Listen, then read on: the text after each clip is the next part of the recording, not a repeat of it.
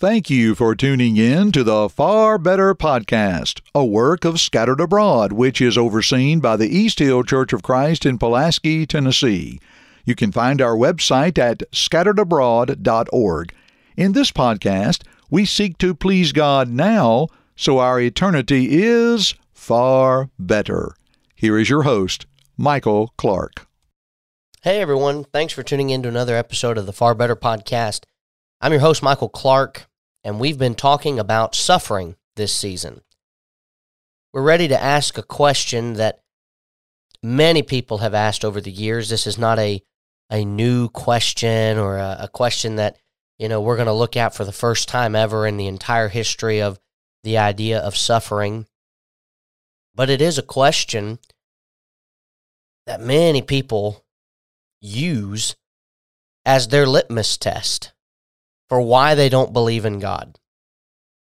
But before we get started with that, I want to remind you to check out the show notes, to look in there for all of our social media links, for our email address. If you have any questions, you can be sure to reach out to us. We'd be happy to talk with you.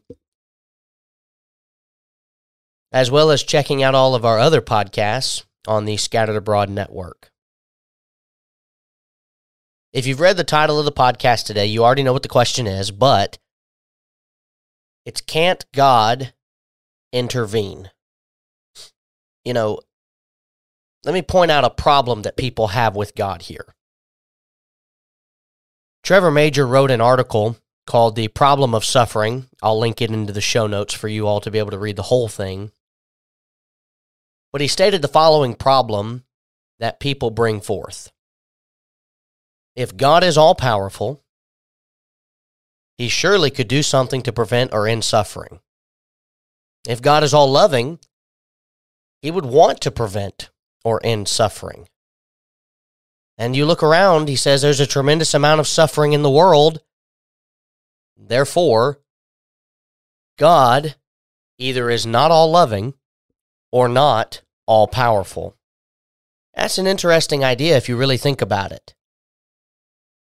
I believe the question I've heard in some form or fashion has been just what we titled this episode today. Can't God intervene? That's that's the issue. That's the problem people have. They want to know why doesn't God stop this? If God really cared about me, if God really had a you know a, a good moment in my brain as far as a good intention toward this world, wouldn't God try to stop the suffering that's in this world? Like, wouldn't that be his number one goal? It's a faulty premise, though, because it, it, it, operates on the assumption that God has something to do with the suffering that this world experiences. And we talked about that in the last episode that suffering is our fault. We did that. But to humor the argument, to discuss the argument in its full entirety, I do want to look at that argument today. And I want to start by pointing out that this is not the first time somebody has asked the question can't God intervene? In fact, we have Bible passages that show us that people ask this question. Let's look at Habakkuk for a moment here. Let's look at Habakkuk. And if you have your Bibles, if you're able to do this, you can pull your Bible up and read along with me, but I'm going to read the verses for you. Habakkuk's complaint against God in the first place was that God surely could intervene with the wicked. In fact, he says in Habakkuk chapter 1, in verses 2 and 3, O Lord, how long shall I cry? And you will not hear. Even cry out to you violence, and you won't save. Verse 3 Why do you show me iniquity and cause me to see trouble? For plundering and violence are before me. There is strife and contention arises. God, there's no justice anywhere. you know, I look around the world and I don't see the justice. The wicked are prospering, and God, this is wrong.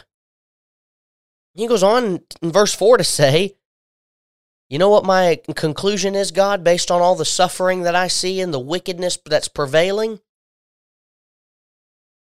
Therefore, the law is powerless.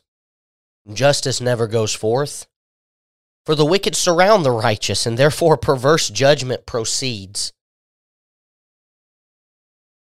Habakkuk's mindset was that because there was wickedness around him, the law, the law that God had given them, the law that God had put forth to them, had no ability to actually demand righteousness from people.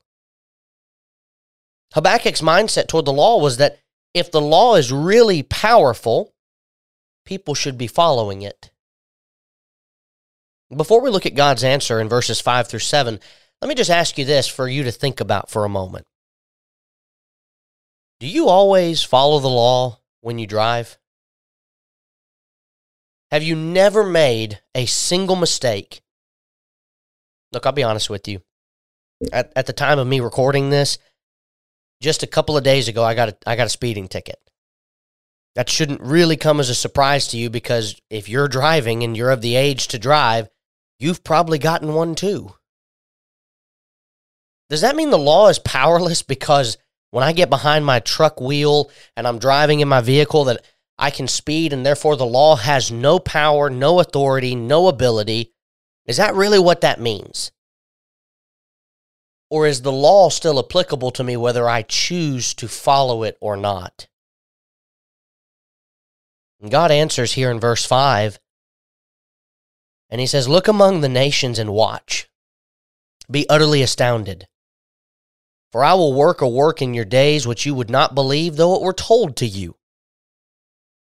Indeed, I'm raising up the Chaldeans, a bitter and hasty nation, which marches through the breadth of the earth to possess dwelling places that are not theirs. They are terrible and dreadful. Their judgment and their dignity proceed from themselves. Habakkuk, trust my judgment. God said he wouldn't believe him. You know, the takeaway from this first complaint, because you notice I called it the first complaint, Habakkuk's going to complain again. The takeaway from the first complaint here is God tells Habakkuk, I've got this. Trust me. You got to understand, Habakkuk, I know what I'm doing. Just a few verses later, in verse 12, Habakkuk asks a question and makes a second complaint. Are you not from everlasting, O Lord my God, my Holy One? We shall not die. O Lord, you have appointed them for judgment. O rock, you have marked them for correction. You're pure in the eyes. You're, you're pure eyes and to behold evil, and you can't look on wickedness.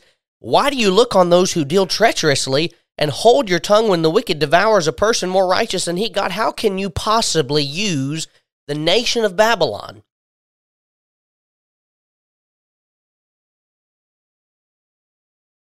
You know, you and I could sit down and talk, and we could quickly come to an understanding that we may not see eye to eye on everything, but we could quickly come to one understanding for sure. Do wicked nations still at times prosper today? Do wicked people still at times prosper today? The answer is yes. Look, you know, you don't have to sugarcoat it. You know the answer is yes. God's question that he has to answer, or Habakkuk's question that God is expected to answer, is God, since you're such a holy and pure and righteous God, how can you possibly be in in league with the Babylonians. He says in verse 17, Shall they therefore empty their net and continue to slay nations without pity? Is this ever going to end, God? Is it ever going to stop? God, can't you intervene with the wicked?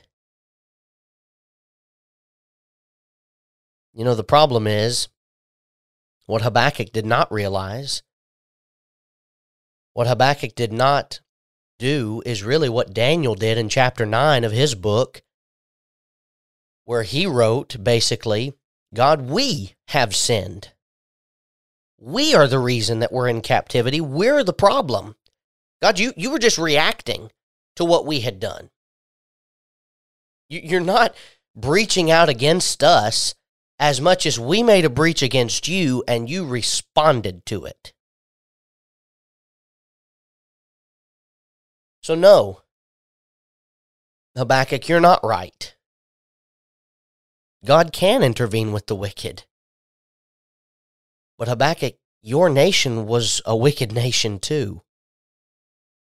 And God determined that the way He was going to handle you and the Israelite people was through using the nation of Babylon. What about this next one here? Can't God intervene with the weather? Look, what is it that separates us from God? We know it's sin. That's Isaiah 59, 1 and 2. You know, the behold, the Lord's hand is not shortened that it cannot save, nor his ear heavy that it cannot hear. But your iniquities have separated you from your God, your sins have hidden his face from you, so that he will not hear. So, why did Katrina happen? Isn't that one of the number one arguments that you've probably heard? Isn't that one of the number one questions that you've probably heard? Why didn't Katrina happen, God? Why did it happen, I should say? Why didn't you stop Katrina? Uh, Apologetics Press has a program called Digger Doug, and they were asked the following question What purpose do hurricanes and things like them serve? And, and understand, Digger Doug is for a young audience. My, my three year old loves Digger Doug, but the answer is applicable to all ages. So they asked, the, they asked the question What purpose do hurricanes and things like them serve? They responded by saying, Sometimes we wonder why God allows natural disasters such as tornadoes, floods, hurricanes, and even earthquakes to occur. Some people they even think that the God of the Bible does not exist because scary things like hurricanes happen. So, first, you need to remember that God's creation was perfect before the first man and woman disobeyed God. Everything God made was very good. When Adam and Eve sinned, however, the earth was cursed, Genesis 3:17, and sin eventually brought on the great flood of Noah's day, Genesis chapters 6 through 10. The flood changed the earth drastically and made for new and challenging weather patterns. Have you ever thought about the fact that when we preach on the flood, when we talk about the flood, we point out that there had never been a flood before? There's no occurrence, no record in the entire Bible before Genesis 6 of anything even close to rain. And yet we have a flood come up and it destroyed the world. And it destroyed the natural progression of the world's weather to where the statement can be made and should be made about matters like Katrina and other hurricanes and other natural disasters. Unfortunately, those are also a consequence of sin. What about this last one? Can't God intervene with the will of man? In, in the time of Amos, Amos chapter 4, verses 6 and 7, God responds to the people and he says, Also I gave you cleanness of teeth in all of your cities and lack of bread in all of your places, yet you have not returned to me. I withheld the rain, verse 7, from you when there was still three months to the harvest.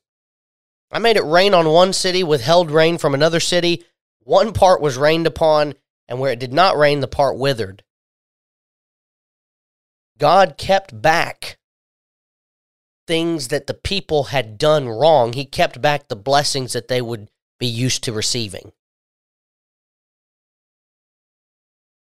But God can't intervene with the will of man. He can't. You know how I know? Jesus responds to Jerusalem in Matthew 23, verse 37, where he says, Oh, Jerusalem, Jerusalem, the one who kills the prophets and stones those who are sent to her, how often I wanted to gather your children together as a hen gathers her chicks under her wings, But who wasn't willing? You weren't willing.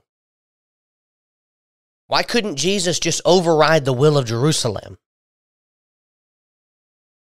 He tried to do everything he could in his ministry to get them to obey and change, but they wouldn't.